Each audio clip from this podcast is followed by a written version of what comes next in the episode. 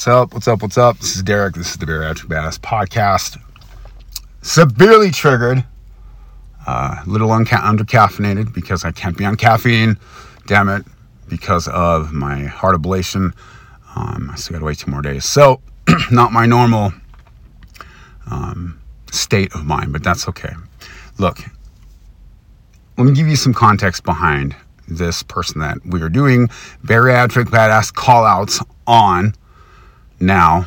New episode line, a little bit of triggered, a little bit uh, set back by the post that he just made, but I'm going to give you some context real quick. Um, so, one thing I was seeing a lot of in the bariatric community was a lot of my followers reposting and resharing um, his his memes, which he's I don't know if he's making them or if he's just putting his name on shit.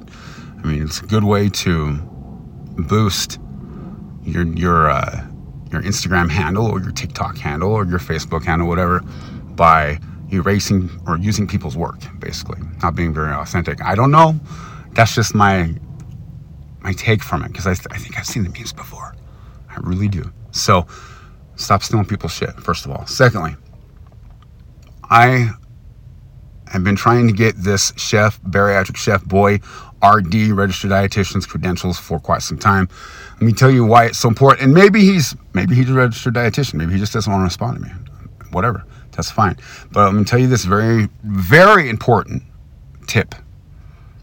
If you are dealing with anybody in the bariatric community or your family is dealing with anybody in any different communities in real life, you validate who they really are.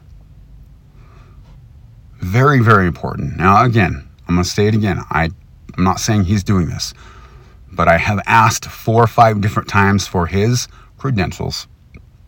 I have the screenshots. I have the screenshots of the DMs that me and him exchanged. But I don't have the credentials validated.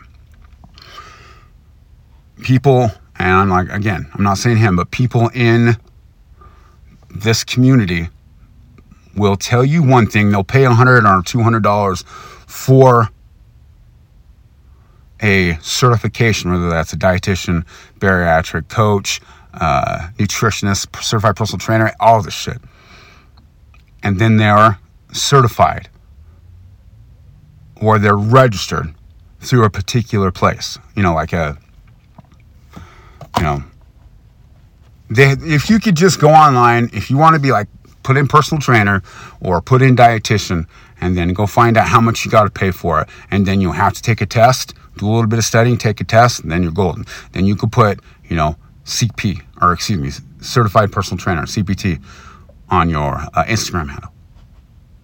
Or you can put RD on your Instagram handle.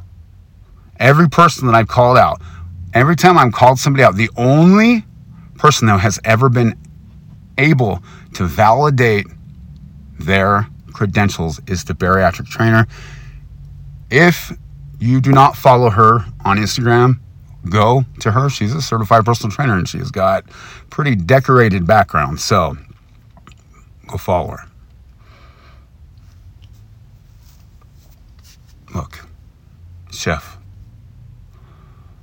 the post you made, I'm going to go to the post real quick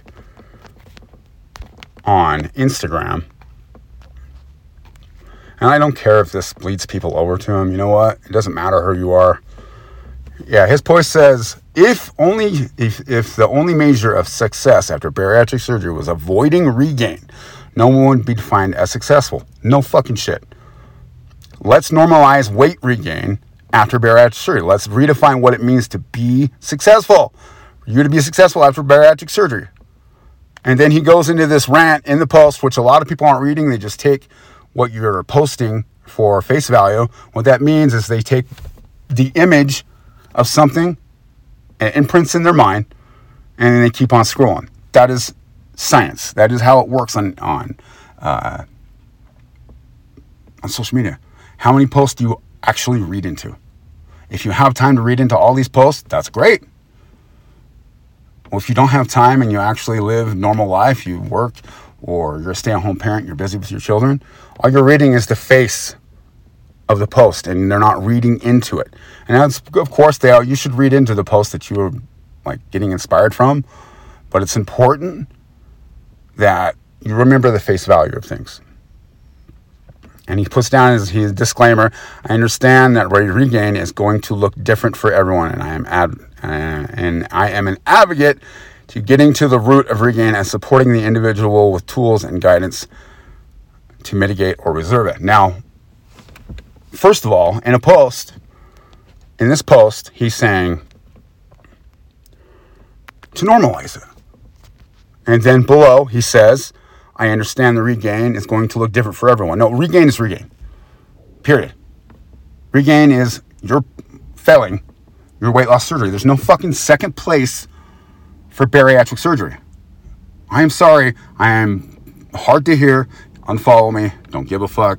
Go follow him. He's telling you what you want to hear. Because it's working for him. A couple extra thousand followers in the past week. do not tell somebody in a post to normalize fucking regain and then in your disclaimer you say regain's bad.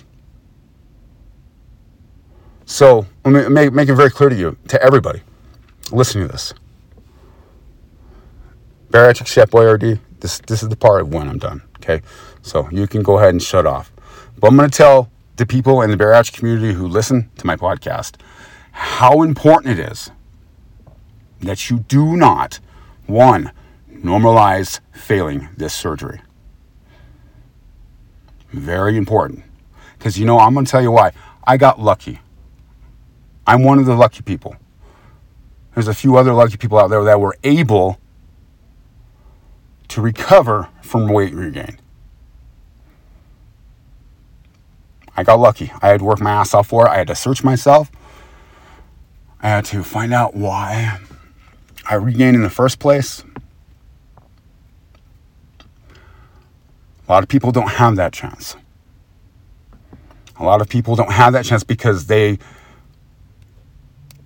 are either in, could be anything, that are keeping them in a mental state that they can't get out of.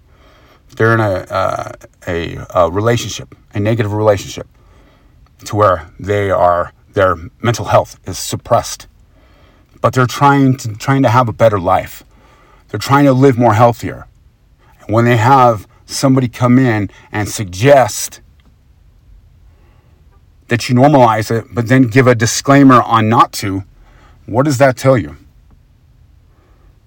i would say what maybe this is my opinion but maybe uh, a little bait and, you know bait and switch you know bait you in switch you Vaughn's been doing it forever.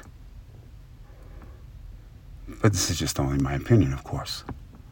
Thank you, Constitution. So, to end this podcast, I want you to remember a few things. Number one, there is no second place for your fucking health. There's no second place. There's no last place trophy. There's no second place trophy. There's no last place trophy.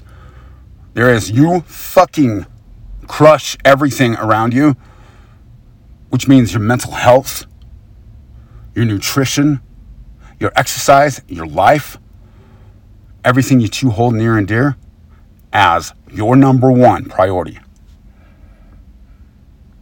Why? Because if you don't, like I said, you might not be able to lose the regain without having to pay somebody up the ass to help you do it, whether that's a registered dietitian, or somebody else.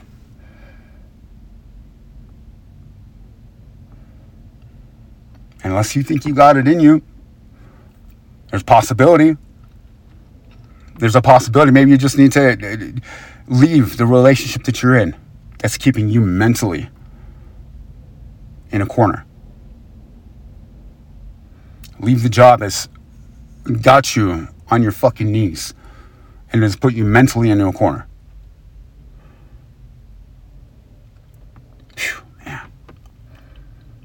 I challenge bariatric chef Boy RD to a debate about this subject. Adios.